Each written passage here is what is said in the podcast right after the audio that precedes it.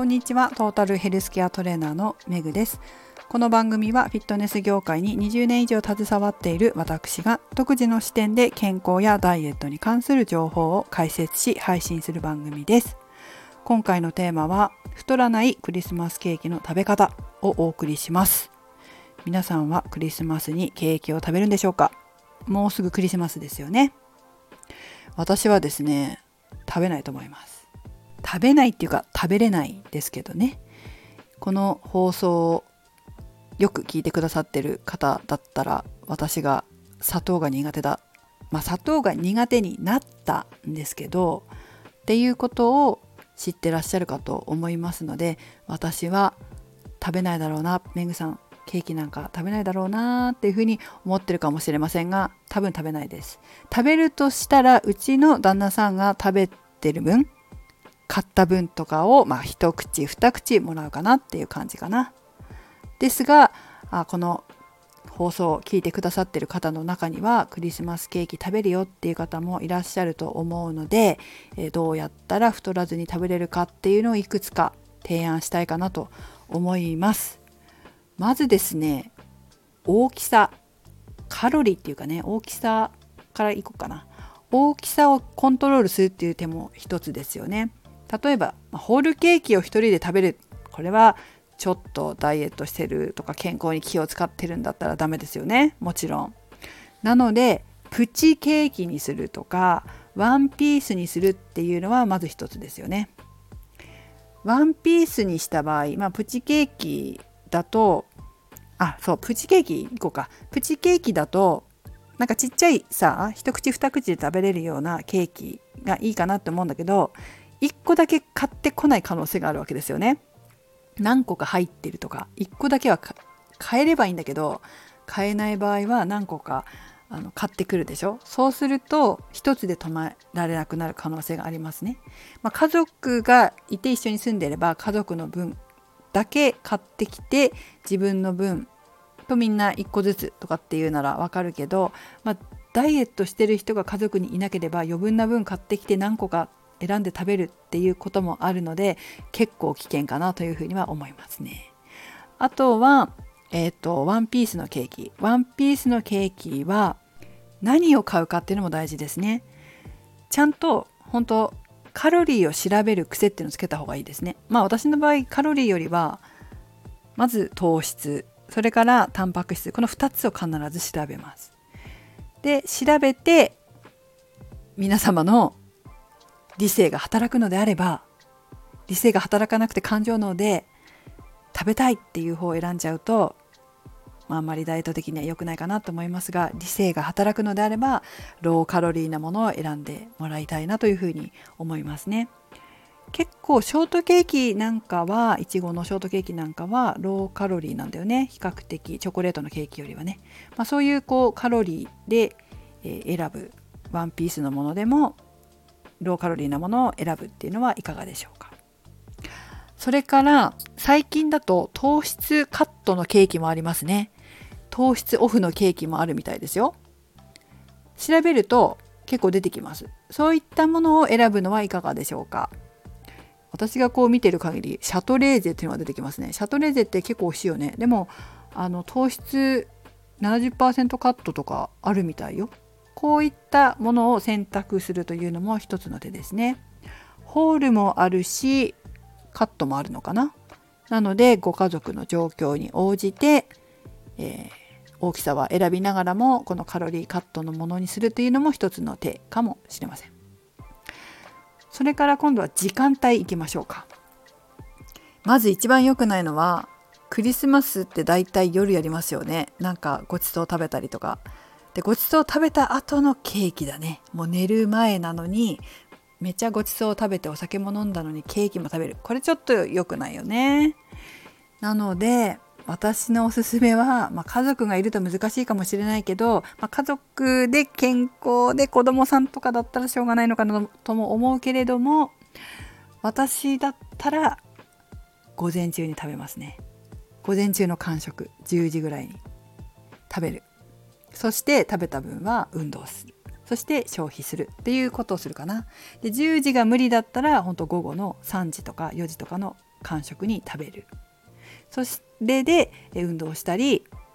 夜ご飯を調整したりします。ただちょっとこの夜ご飯を調整するもちょっと一つあってそのよくおやつ甘いものを食べたいからご飯を減らすっていう人がいるんだけどそれ本当良くないですからね。ご飯で得られる栄養素と甘いお菓子で得られる栄養素って本当全然違いますんで栄養不足になりますからそれは本当に特別な日以外はやめた方がいいと思います。で特別な日以外やめた方がいいよって言って特別な日が1ヶ月に何回もあったら良くないですよ。まあ、大体こうチートデーみたいな感じで1週間に1回は好きなもの食べれるっていう日を作ることがあるみたいですけどそうねまあそれぐらいだったらいいんじゃないかなって思いますね。ただ私はですね実はメンタルを本当に変えてしまってチートデーすらいらないんですよ。チートデーすらいらないから本当便利な体を自分でも作ったなと思いますね。結構あの筋トレとかやる人でもチートデー作ったりするってあるじゃないですか。自分の好きなものを食べてこうストレスを食に対するストレスを発散するみたいなね。私ねそれもいらないんですよ。昔は必要だったんです。昔は必要だったんだけど本当にメンタル変えたらそれもいらなくなりました。結構便利だと思います。でもこれ本当食べるのが好きな人だったらなんか人生損してるんじゃないのとかって思う方もいらっしゃるかもしれませんけど別にね食べ物で人生損しないんですよ。そこじゃないと思うんです人生って。あこれはまた別な時にでも話そうかなと思うんで私はあんまりこう食べ物で人生の得とか損とか全然思わないタイプです。なのでまあ、そんなのもいらないかなっていう感じですけど、まあ、必要な方はまあそうね。1週間に1回ぐらいなのかな。チートデーみたいな形はいいかなと思うけどまあそれでねどうなのかな。食べ過ぎてまた元に戻ってでの繰り返したらただの穴掘りになっちゃうから、まあ、そういったところもご自身の体重体脂肪率を見比べながら検討していく必要があるところなんじゃないかなというふうに私は思います考えますいろんな方のダイエット指導をしていてね。はい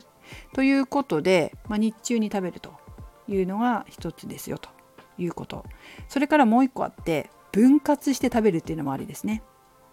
まあ、分割して食べるってホールケーキを分割してもものすごいことになるのでそれはちょっと違うかなと思うんですけど、まあ、ワンピースぐらいのケーキだったらいくらね300キロカロリー400キロカロリーのものであったとしても、まあ、これカロリーカットしてない場合のね糖質オフじゃないケーキだとしたらやっぱり一気に食べると血糖値ガンって上がるわけですよ。それ